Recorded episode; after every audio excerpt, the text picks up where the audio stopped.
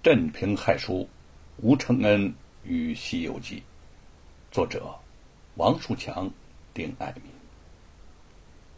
第七章：流光容易把人抛，红了樱桃，绿了芭蕉。转眼间，淮安府一年一度的乡饮大会就要到了。所谓的乡饮大会。乃是由当地有名望之人将民众召集到一起，一边饮酒，一边对过去一年的大事儿进行讲评的一种礼仪形式。只有淮安府九县二州有头有脸的人才能参加，凡获邀者都认作是一种荣耀，平民百姓则只能远远的看看热闹。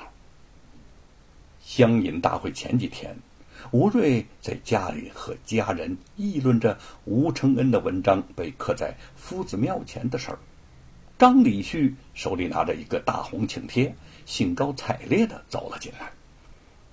吴老兄，我给你送喜帖来了。张礼旭兴奋的将喜帖递给了吴瑞。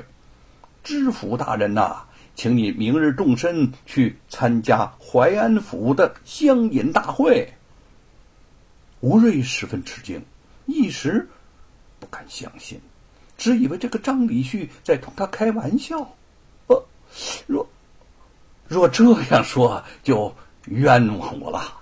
张礼旭正色的说：“承恩因为写了夫子庙石碑上的告文，在淮安一带出了名。”人人交口称赞他是大才子，知府大人请你参加乡饮大会，自然就在情理之中了。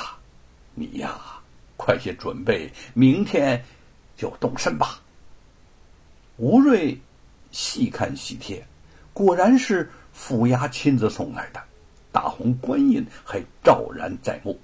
他连看了两遍，这才连连点头道。我，我我明日一早登城，绝对误不了会期。张礼旭走后，吴瑞忍不住喜悦，又将请帖拿出来细读。突然间想到了一事儿，心中顿时一沉，脸上的笑容也就消失了。吴成家疑惑的问：“父亲，您怎么了？嗯，是不是担心弟弟太过骄傲？”吴瑞摇了摇头，知子莫若父，儿子的傲慢与生俱来，他早已习惯。他担心的却另有其人。罗万金是每年乡饮大会必到的人，这次肯定也少不了他。几年前，他们父子俩陷害承恩，向程家逼婚，均未成功。自己就一直忧虑着他不会善罢甘休。如果这次参加乡饮大会，就免不了又要和他碰面。叶云知道公爹的心事儿，小心的安慰道：“您呐，或许多虑了。那个罗万金虽然是个恶人，但时隔几年，我想他总不能一直耿耿于怀吧。”况且是他无礼在先，我们又没有什么过错。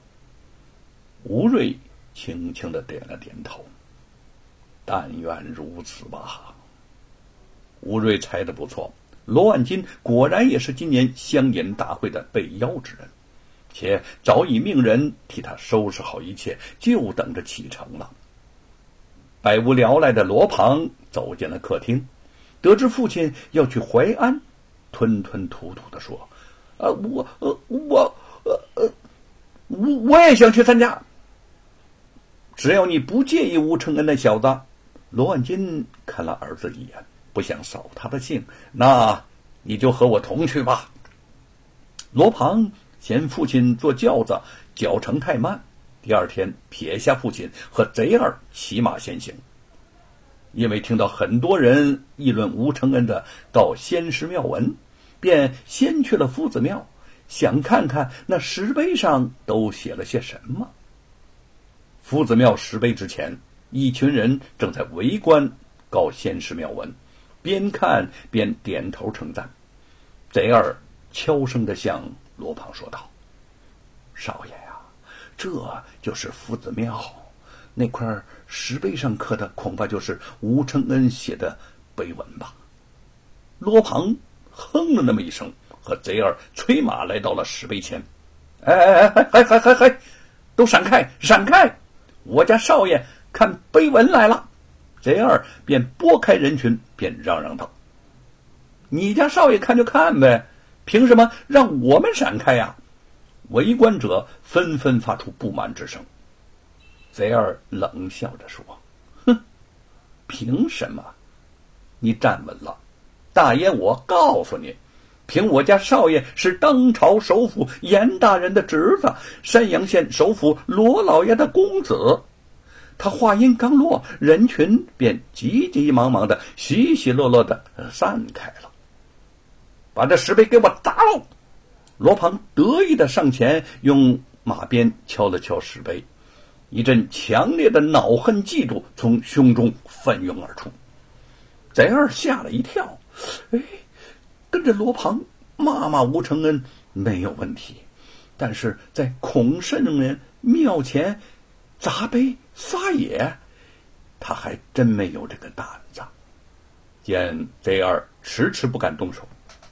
罗庞不耐烦起来了：“什么孔圣人？你又不是什么读书人，怕他什么？少爷，我我我亲自把他……”这话音未落，突然看见那块硕大的石碑凌空而起，向他兜头压来。罗庞惊恐的大叫了一声：“哎呦！”马使劲的往上一窜，他就重重的摔在地上，昏了过去。贼二。急忙跳下马，跑到罗庞的身边。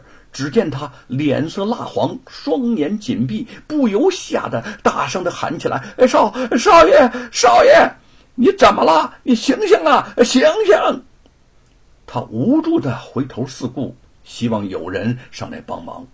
但是旁人只见罗庞先是气势汹汹，还没等动手，便凭空从马上摔了下来。虽然都不知道是怎么回事儿，但也觉得他胆敢在夫子庙前冲撞夫子，实属活该。